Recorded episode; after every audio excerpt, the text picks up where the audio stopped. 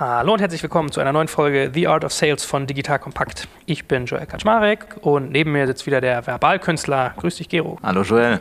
Er ist natürlich nicht nur Verbal, sondern auch Saleskünstler. Vielleicht einen ganz kurzen Satz nochmal zu dir, damit Leute, die die ersten zwei Folgen sträflicherweise verpasst haben, das jetzt hoffentlich nachholen, äh, wissen, wer du bist, was du machst. Ja, Gero Decker, Gründer und CEO von Signavio. Genau, jetzt ist das, das hilft uns jetzt allen, die das Signavio nicht kennen. also dann mache ich es mal in eigenen Worten. Äh, Signavio ist eine äh, B2B-Firma, das heißt, wir werden hier auch viel über B2B-Sales reden, also Sales, was sich an Endkunden richtet. In dem Fall ein SaaS-Produkt, wie man so schön neudeutsch sagt, also Software as a Service, eine Software, die man jetzt nicht auf Datenträgern kauft, sondern im Prinzip als Abo bezieht. Und die guten Jungs und Mädels, im Prinzip machen sie Prozessmanagement. Ja? Also das heißt, alle, die jetzt zuhören und ihre Sales-Prozesse zum Beispiel abwickeln wollen, können sich da sicherlich auch Signavio anschauen. Und man darf das ruhig auch so sagen, durchaus ein Hidden Champion Champion lange.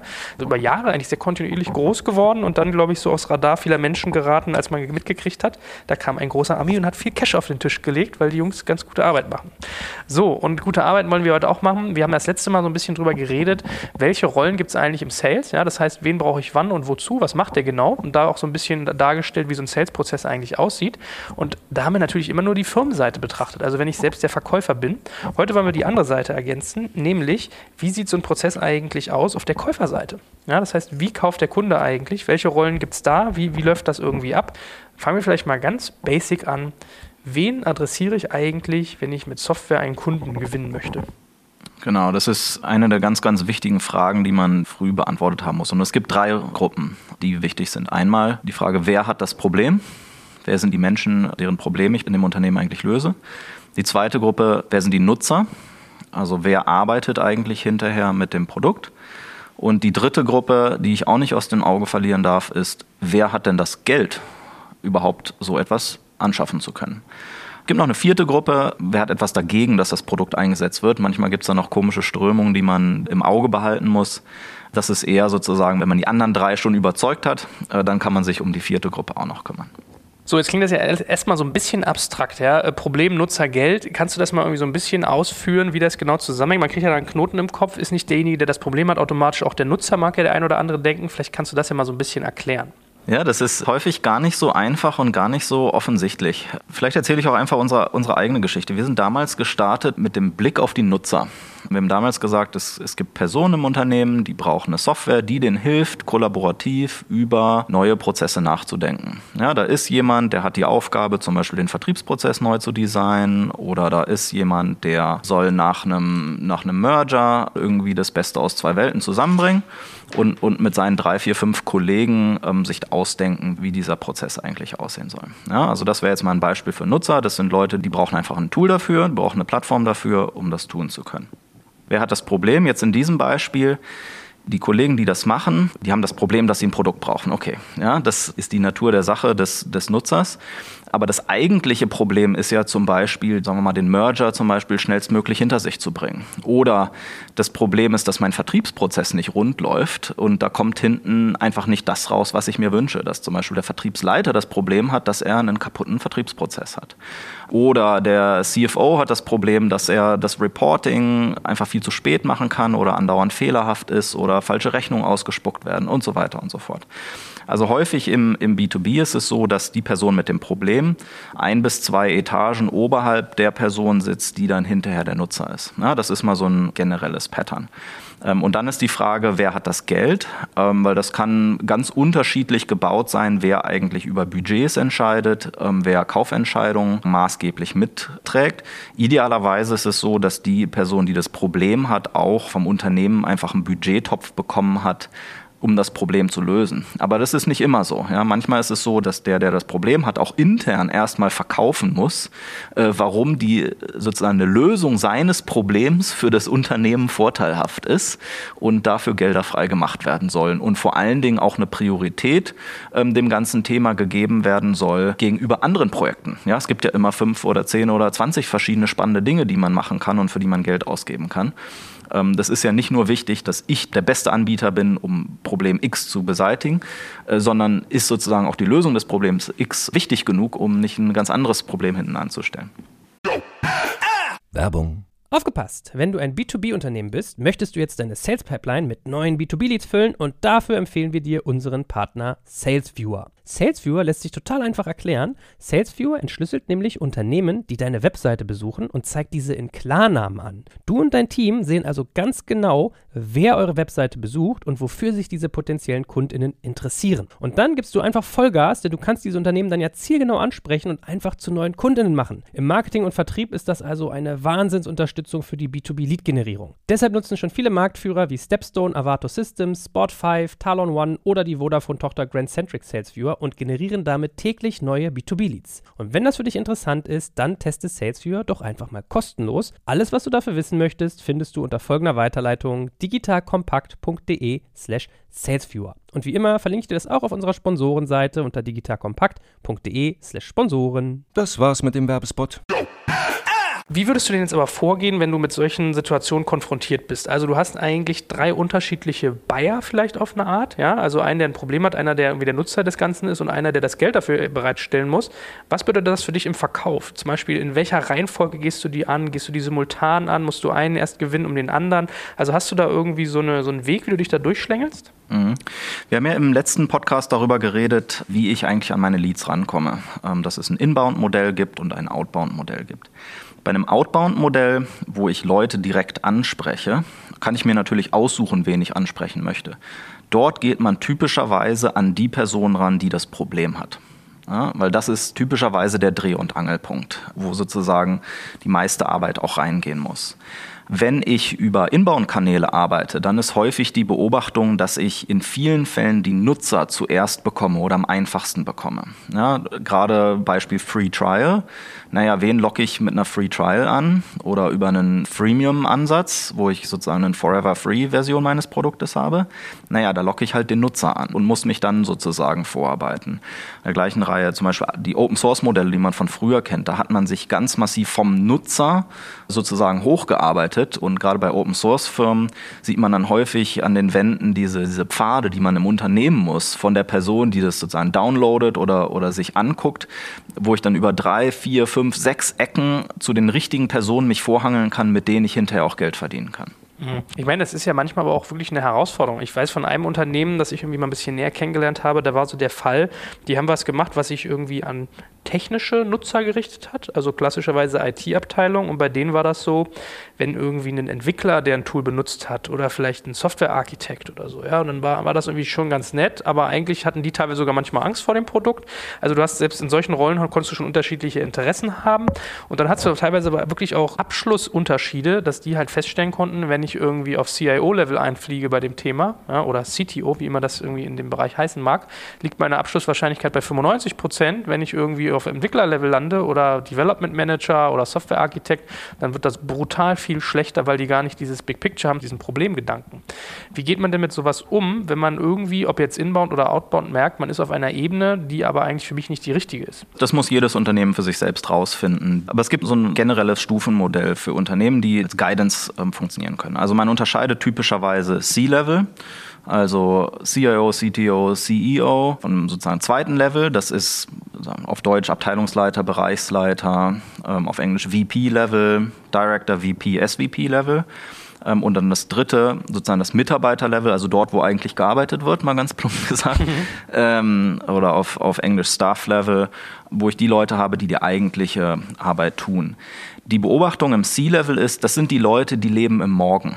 Ja, die entwickeln die Vision, die entwickeln die Strategie ähm, und die haben ganz große Pläne und ja, einen ganz großen Horizont, auf den die blicken.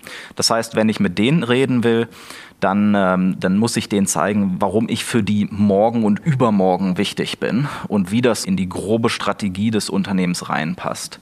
Auf dem VP-Level, Director VP, SVP-Level, das sind die Leute, die leben im Hier und Jetzt die haben heute Projekte, die müssen heute delivern, die haben eine Timeline von sechs Monaten, um folgendes Ding gewuppt zu bekommen. Also jetzt mal ein Beispiel, die müssen ein ERP-Projekt äh, stemmen, wo zum Teil hunderte von Leuten dran beteiligt sind und es gibt halt einen Go-Live-Termin am 1.1. Und, und der darf halt auch ähm, auf Teufel komm raus nicht verschoben werden. Ja, das sind die Leute, die haben ein Problem, die sind voll sozusagen in der Mühle drin, die werden dran gemessen, ob diese Programme auch tatsächlich so funktionieren, ähm, wie sich das alle wünschen. Mhm. Genau, deswegen ist es in den meisten Firmen so, dass das Problem und hinterher auch der Verfechter, der einen am meisten unterstützt, häufig auf dieser VP-Ebene zu finden ist. Auf Staff-Level ähm, dort, wenn ich dort auf Staff-Level verkaufe, dann werden Produkte häufig eher aus dem Kostenaspekt betrachtet. Ja, das, eine Plattform wird eingesetzt, um Mitarbeiter effizienter zu machen, damit die schneller arbeiten können, damit die produktiver arbeiten können. Und das Argument ist, ich gebe halt so viel aus, dass es mir sozusagen Kosten spart.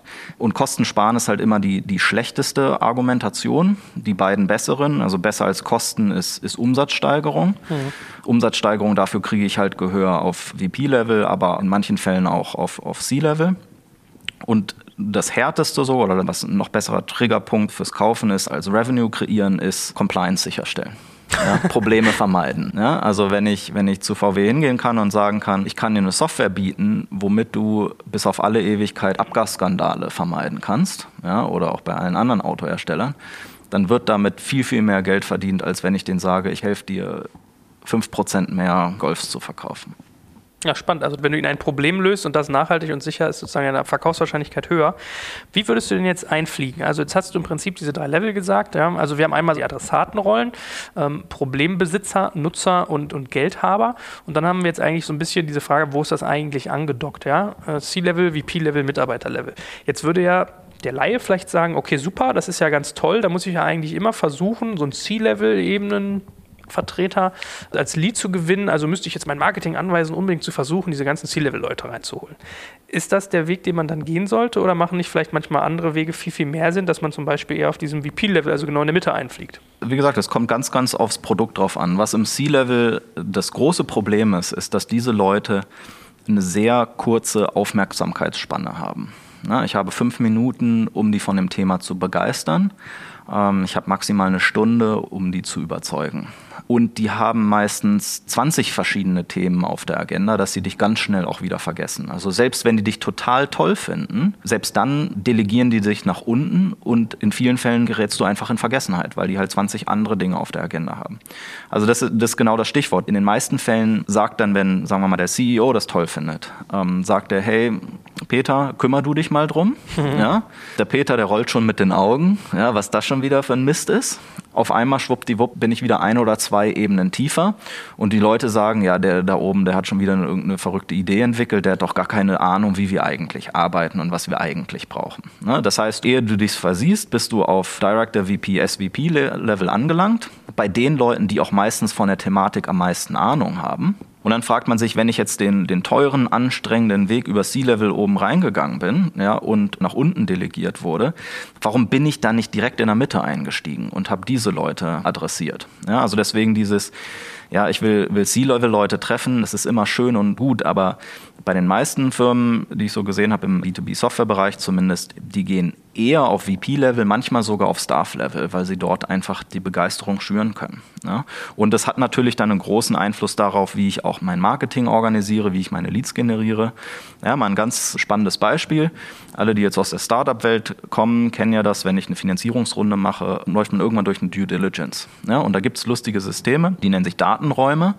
Ist im Prinzip eine Dropbox nur halt ein bisschen sicherer und ich habe so Analytics drauf und ein bisschen mehr Zugriffsrechteverwaltung und so. Aber im Prinzip am Ende des Tages ist es ein Dropbox, nur halt mit viel, viel schlechterer Usability. So, und da gibt's Anbieter am Markt, irgendwie drei, vier, fünf übliche Verdächtige. Und die gehen genau an Staff-Level ran. An wen gehen die nämlich ran? Die gehen an die Analysts ran in den ähm, M&A-Beratungshäusern oder Investmentbanken. Ne, das sind nämlich die, die hinterher die Datenräume befüllen müssen. Eigentlich ist das allen total egal, was sie da für ein Produkt nutzen. Aber die Marketing-Taktik ist genau mit diesen Analysts ähm, auf Staff-Level halt immer ordentlich saufen zu gehen. Ja? In London gibt es da viele davon, in, in manch anderen Städten gibt es auch ein paar so und dann gibt es die netten Veranstaltungen, um die einzufangen. Ähm, und die haben erstaunlicherweise viel Einfluss darauf, wenn dann so eine Transaktion ansteht, weil sich keiner sonst mit diesen Anbietern auskennt und auch keiner auseinandersetzen will. Und der Kostenpunkt sowieso im Vergleich zu den sonstigen Transaktionskosten gering ist, ja, im Vergleich zu einer Dropbox astronomisch hoch. Äh, und schwuppdiwupp habe ich genau über diesen Weg äh, meinen Einflug äh, gehabt. Also die Nutzer des Systems sind die Analysts der Beratungshäuser. Wer das Problem hat, naja, das sind alle an der Transaktion Beteiligten, der Käufer, der Verkäufer und die Berater, die sicher sein wollen, dass Daten sicher sind und dass ich den Käufer oder den Investor tracken kann, was der auch mit meinen Daten macht. Ich habe zwar das Problem, aber es ist mir eigentlich völlig egal, auf welche Art und Weise es gelöst wird. Ja, ich sehe die Systeme womöglich hinterher gar nicht. Und wenn ich sie sehe, dann bin ich geschockt, wie schrecklich die aussehen. ich höre ein gewisses Trauma raus. Es ist erstaunlich, mit was für Produkten man immer noch Geld verdienen kann. Ja. Gut, wir lernen also, man muss nicht nur strategisch denken, welche Prozesse gibt es in so einem Unternehmen, sondern eigentlich auch ein bisschen politisch. Also wenn man genau sowas mitkriegt, wie du sagst, ja, der Alte, äh, oben an der Spitze, so in alten Firmen, dann gibt es das ja nochmal, wenn der irgendwie was runterlenkt, da hast du eigentlich deine Erfolgswahrscheinlichkeit eher gesenkt, als wenn du irgendwie eher jemanden reingenommen hättest, der derjenige wird, der sich ja mit so einem neuen Projekt auch irgendwie brüsten kann. Also da kann man ja auch mal dran denken, ne? Ja, also wir haben häufig auch schon das Feedback gehört, wenn man dann doch irgendwie aus irgendeinem Grund mit den C-Level-Leuten zu tun hat, ähm, dann sagen die einem, ja, Herr Decker, das ist alles total gut, das klingt total super. Also ich glaube, das brauchen wir. Und wenn Sie mich fragen, sollten wir das auch machen? Wenn ich derjenige wäre, das zu entscheiden, würden wir das auch machen. Aber wissen Sie, bei uns haben wir eine Kultur von Empowerment und Participation und die Leute, die sollen viel Handlungsfreiheit haben. Ja? Ähm, ich würde ihnen keinen Gefallen tun, wenn ich das jetzt in die Organisation reindrücke. Ja? Ich kann sie mit jemandem zusammenbringen. Ja? So nach dem Motto, ich mache dir mal eine Intro, unterhaltet euch doch mal. Der hat, glaube ich, was Spannendes. Aber wenn ich dem sage, macht das mal, dann kriege ich genau das Gegenteil und die finden fünf Gründe und fünf Wege, das Ganze zu blockieren. Hm bitter eigentlich, ne? wenn man als Führender sozusagen nicht mehr führen kann. Naja gut, das ist, äh, ich meine, jeder, jeder hat seinen Platz, ja. Und das Top-Down-Modell ist, ähm, sieht man halt immer weniger. Mhm. Dann lass uns doch mal so ein bisschen auf die Dynamik im Einkaufsprozess eingehen. Also wir haben ja jetzt schon gesagt, es gibt sozusagen Andockungslevel, ähm, C, VP oder Mitarbeiter und es gibt irgendwie Rollen, ja, wie man die irgendwie adressieren kann. Aber was für eine Dynamiken herrschen da eigentlich vor? Also was für Typen äh, muss man sich da so vorstellen? Also ich habe in deinem Briefingpapier so spannende Sachen wie Flüsterer gelesen oder Champion. Da sollten wir vielleicht auch mal irgendwie drauf eingehen. Genau, also der Champion ist eine ganz, ganz wichtige Rolle. Das ist eine Person, die ist einfach begeistert von dem, was man dort anzubieten hat. Die ist begeistert vom Produkt. Mit der kommt man auch meistens persönlich sehr, sehr gut klar. Ja, das ist sozusagen der Hauptansprechpartner für den Vertriebskollegen, den Sales Rep. Und die beiden haben eigentlich und idealerweise genau das gleiche Ziel, nämlich das Produkt in dem Unternehmen zu platzieren. Und die arbeiten gemeinsam daran, wie man das bewerkstelligen kann. Ja, das sind Leute, die das verstanden haben, die sich mit der Thematik typischerweise sehr, sehr gut auskennen und aus was für einem Grund auch immer halt super begeistert sind von dir als Unternehmen. Das sind die Leute, die die erklären, wie funktioniert denn eigentlich die Entscheidungsfindung in dem Unternehmen. Was herrscht da gerade für eine Stimmung? Wer kann da mit wem? Wer kann nicht mit wem? Und können dir das alles einordnen? Wer hat da eigentlich welches Interesse? Champions sind manchmal auf der Nutzerebene, manchmal auf der Ebene der Person, die das Problem hat. Beides funktioniert. Wichtig ist nur, dass man so einen Champion hat. Wenn man so einen Champion nicht hat, wird es super, super schwer, weil dann das Kundenunternehmen stellt sich immer wie eine Blackbox dar. Du hast das Gefühl, du wirfst ganz viele Dartpfeile ja, in der Hoffnung, dass irgendeiner trifft.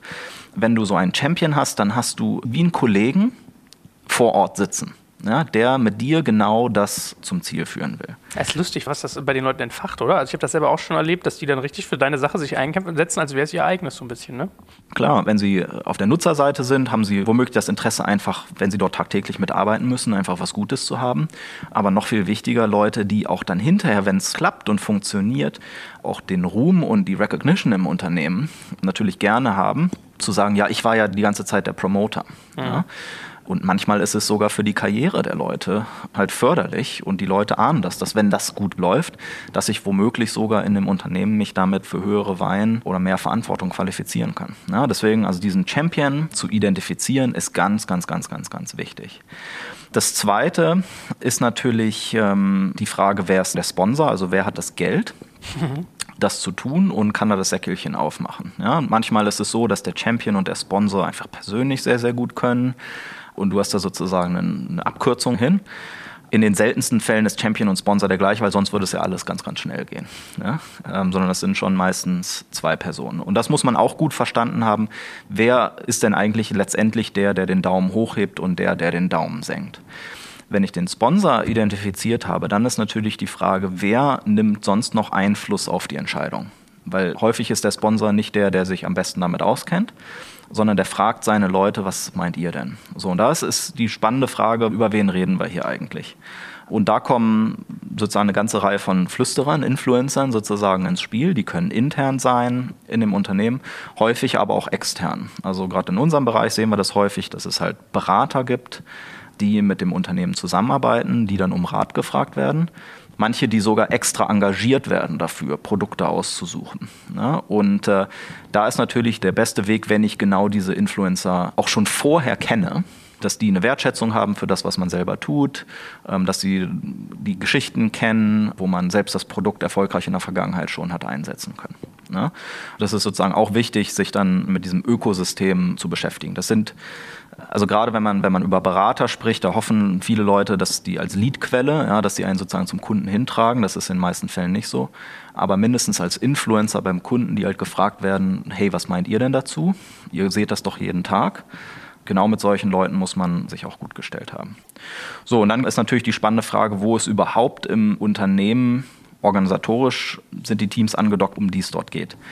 Früher war es so, dass Software, gerade Software, halt in den IT-Bereich hinein verkauft wurde. Ja, das heißt, ich musste letztendlich den CIO oder ein oder zwei Ebenen drunter davon überzeugen, dass das das richtige Produkt ist. Weil die einfach alle IT-Entscheidungen und damit auch alle Software-Entscheidungen halt zentral gefällt haben. In der Software-as-a-Service-Welt anders. Dort ist es meistens so, dass man direkt mit der Fachabteilung zu tun hat, also die, die das fachliche Problem haben. Ich hatte letztens schon mal das Beispiel eine Software, die mir dabei hilft, zu tracken, woran meine Konkurrenten arbeiten.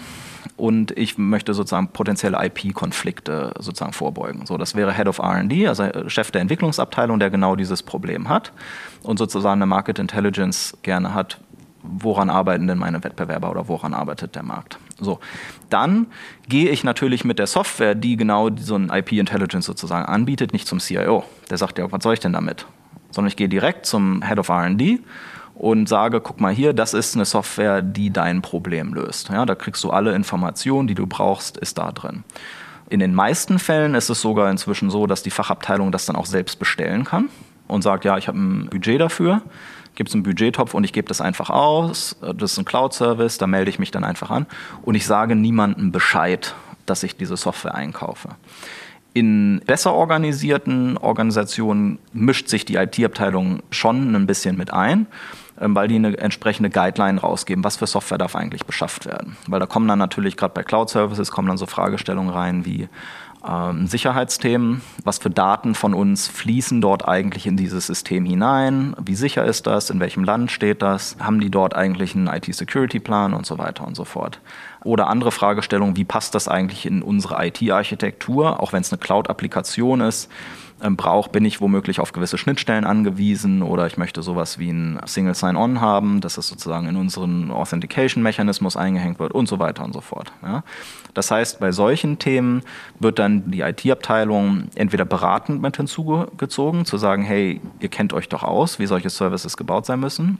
Ähm, ist das ein gutes Produkt, ein schlechtes Produkt?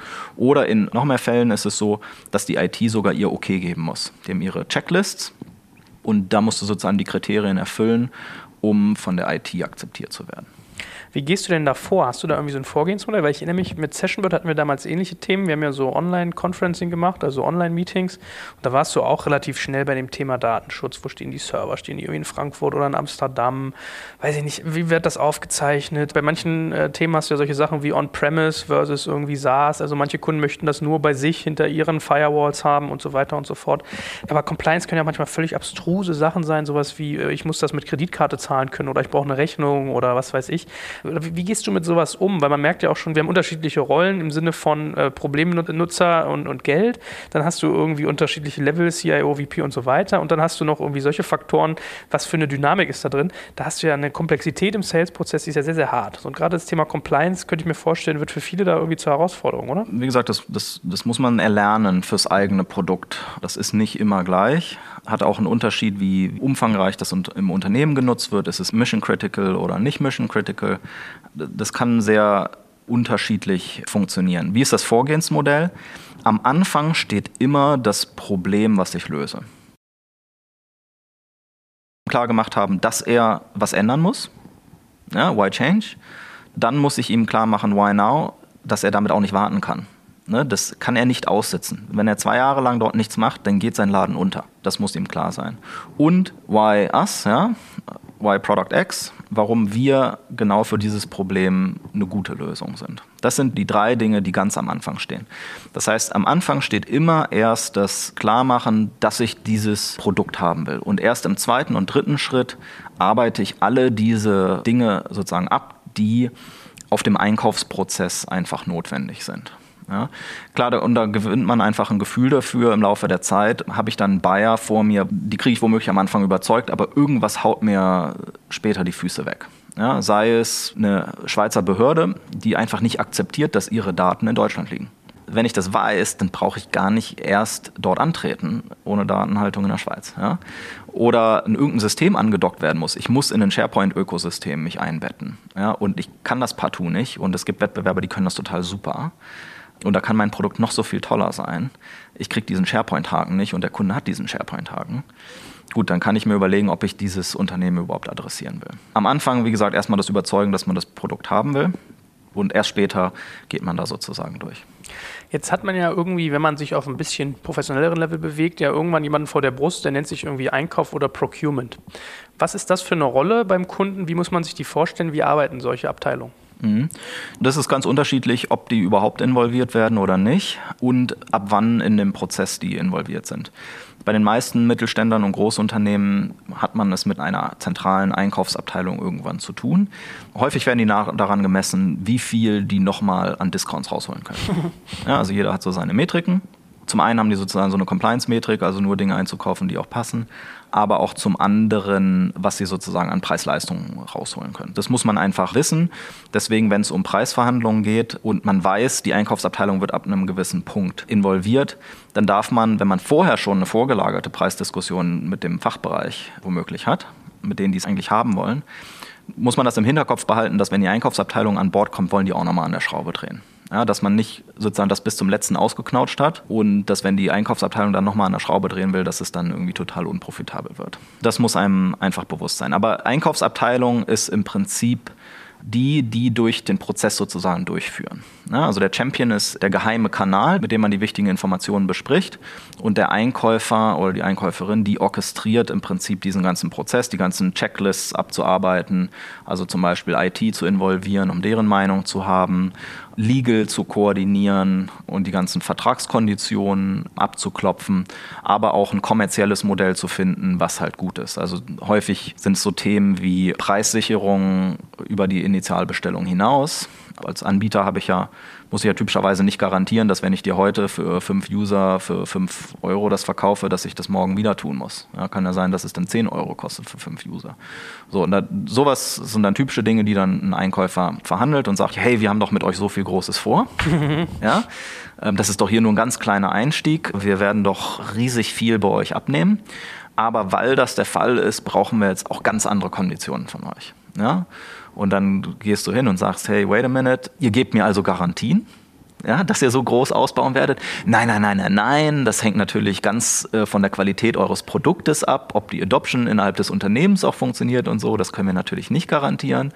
Ja, und dann geht's hin und her und dann sagst du, ja, warum sollte ich dir dann irgendwie super tolle Konditionen garantieren, wenn du mir nicht garantieren kannst, dass du auch in der entsprechenden Menge abnimmst und so weiter und so weiter. Also diese typischen Diskussionen, die man dann hat. Und äh, mit denen verhandelt man dann halt Rabattstaffeln oder Upsell-Pfade oder sagt, guck mal, wenn du einen Dreijahresvertrag unterzeichnest, dann kann ich dir irgendwie ein Goodie in die Richtung geben oder solche Themen. Wäre das auch so ein bisschen eine Empfehlung, weil darum geht es ja auch so ein bisschen, dass wir so ein bisschen Praxiswissen weitergeben wollen.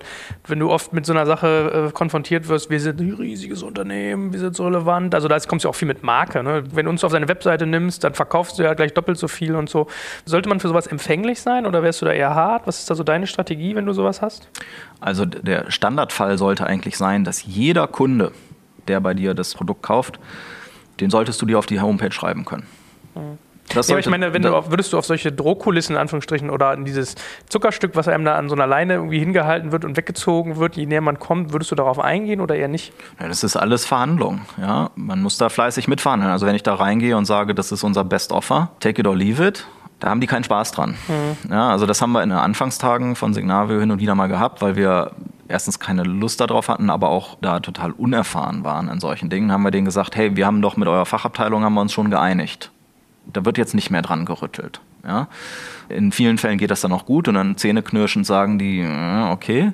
In manchen Fällen sagen die dann aber auch einfach, ähm, sorry, wir haben hier gerade eine Repriorisierung gehabt und wir müssen es leider nach hinten schieben. Das Budget für euer Ding wurde gerade leider gekillt. Einkaufsabteilung macht sich auch intern nicht immer nur Freunde. Ja? Mhm. Also zurück zum Champion, der eigentlich das durchpeitschen will. Da gibt es eine ganz spannende Eigendynamik, wo auf einmal Koalitionen gebildet werden zwischen dem Champion und dir auf der einen Seite und dem Einkauf auf der anderen Seite. Ja, also da kann man spannende Dinge erleben. Ja, klingt so ein bisschen so wie Game of Thrones über Unternehmen hinweg oder so. Lass uns vielleicht einen Satz nochmal sagen zu Pitches. Wenn man das schon ein bisschen gemacht hat, kennt man das sicherlich, aber das hört man ja auch mal gerne. Man kennt das sonst immer nur bei Agenturen. Ja? So Werbeagentur wirbt irgendwie um einen Werbeetat, aber das gibt es ja durchaus auch bei solchen großen irgendwie Aufträgen. Wie läuft sowas ab und was sind sozusagen deine Tipps, mit sowas umzugehen?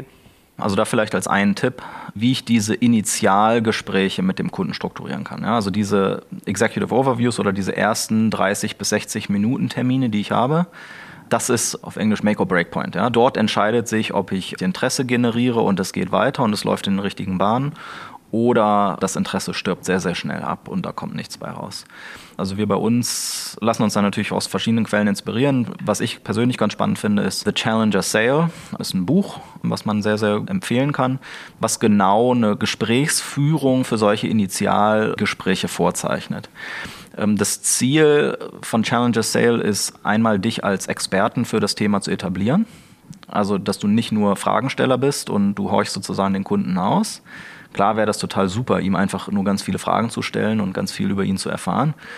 Aber die Idee hier ist, dass du halt als Experte für das Thema reinkommst und auf einem gewissen Level das Gespräch mit ihm schon starten kannst. Das Ziel ist, ihm ein gutes Gefühl zu geben, ihm auch was beizubringen, dass der Gegenüber was lernt in dem Gespräch aber dann sehr schnell, das nennt sich dann Emotional Drowning, das Problem des Kunden vor Augen zu führen und auch die Ausweglosigkeit aufzuzeigen, dass wenn er jetzt nichts macht, das Unternehmen im Prinzip versinken wird. Ja, mhm. Das ist sozusagen die Gesprächsführung an der Stelle, um einfach nicht nur zu sagen, hey, du musst was tun, sondern du musst auch jetzt was tun. Ja, diese Urgency sozusagen zu inspirieren, um dann natürlich das alles in die Richtung zu drehen, so nach dem Motto, um aus diesem Tal rauszukommen, bräuchte ich das und das. Ja, eine Lösung müsste so und so aussehen, um dann ganz am Ende darüber zu sprechen, was du anzubieten hast. Ja, du hast das Problem identifiziert mit ihm, du hast die Urgency, und du hast im Prinzip umrissen, wie eine bestmögliche Lösung für ihn aussehen kann. Und oh Wunder, oh Wunder,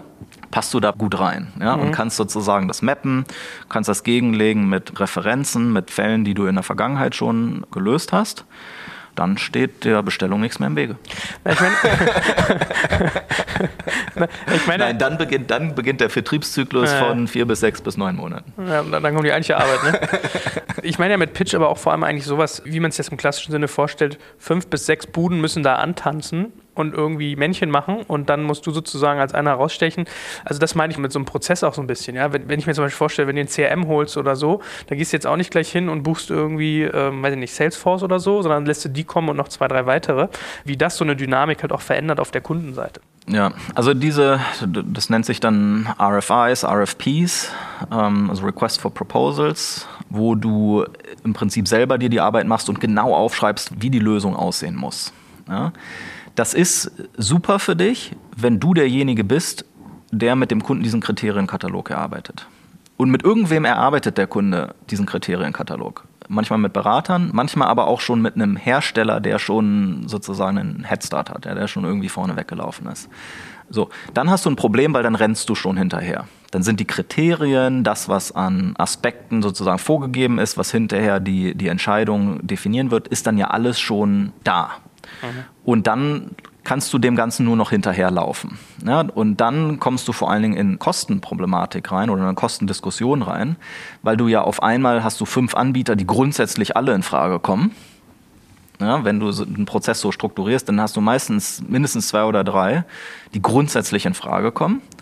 Selbst wenn du dann der bist, der sich am besten darstellt, das beste Produkt hat, hast du immer noch die Diskussion zu sagen, hey, wie kann das denn sein? Hier gibt es drei, die grundsätzlich in Frage kommen und ihr seid doppelt so teuer wie der nächst mhm. teure. Ja, das kann ich intern nicht verargumentieren. So, und dann kannst du noch so sehr kommen und sagen, ähm, hier den Benefit und Value und bla bla bla. Wenn der erstmal in der Denkweise drin ist, das, was wir hier einkaufen, ist Commodity. Ja, davon gibt es 20 vergleichbare Produkte auf dem Markt. Dann hast du halt hinten raus ein Problem.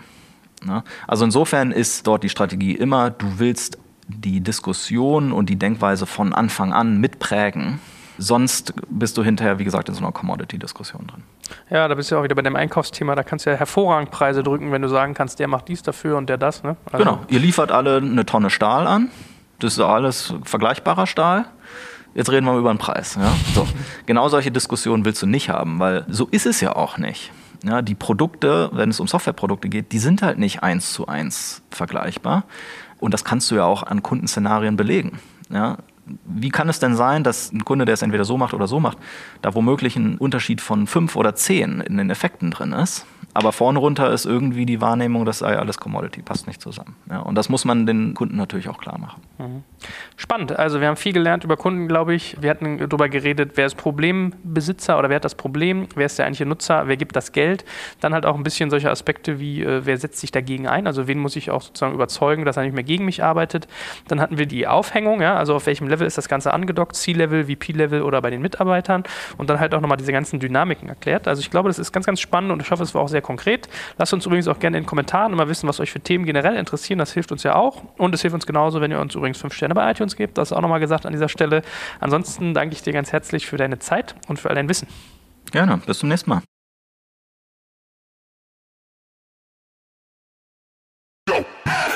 Jetzt kommt ein kleiner Werbespot. Aufgepasst! Heute gibt's Werbung in eigener Sache. Wir wollen dich nämlich besser kennenlernen, weil viele hören Woche für Woche unseren Podcast und dabei wissen wir gar nicht immer, wer genau diese Leute sind. Und natürlich wollen wir ja aber wissen, wer du bist, um unseren Inhalt auch an deinen Interessen ausrichten zu können. Und um das zu ändern, habe ich eine Umfrage vorbereitet. Dort kannst du uns erzählen, wer du bist und wofür du dich interessierst. Und was du davon hast, naja, ich meine, je besser wir dich kennen, desto besser können wir unseren Podcast an deine Bedürfnisse anpassen. Und dann spreche ich auch keine Werbung mehr für Penispuppen und Online-Casinos ein, wo dich womöglich ganz andere Dinge interessieren. Nein, kleiner Spaß Spaß und trotzdem, du tauschst fünf bis zehn Minuten deiner Zeit gegen viele Stunden noch bessere Unterhaltung und Tiefenwissen in der Digitalwirtschaft. Klingt für mich nach einer Win-Win-Situation und geh doch also daher mal auf die Seite digitalkompakt.de/slash Umfrage. Fülle diese nach bestem Wissen und Gewissen aus und freue dich in Zukunft auf noch besseren Content auf Digital Kompakt. Ende der Werbung.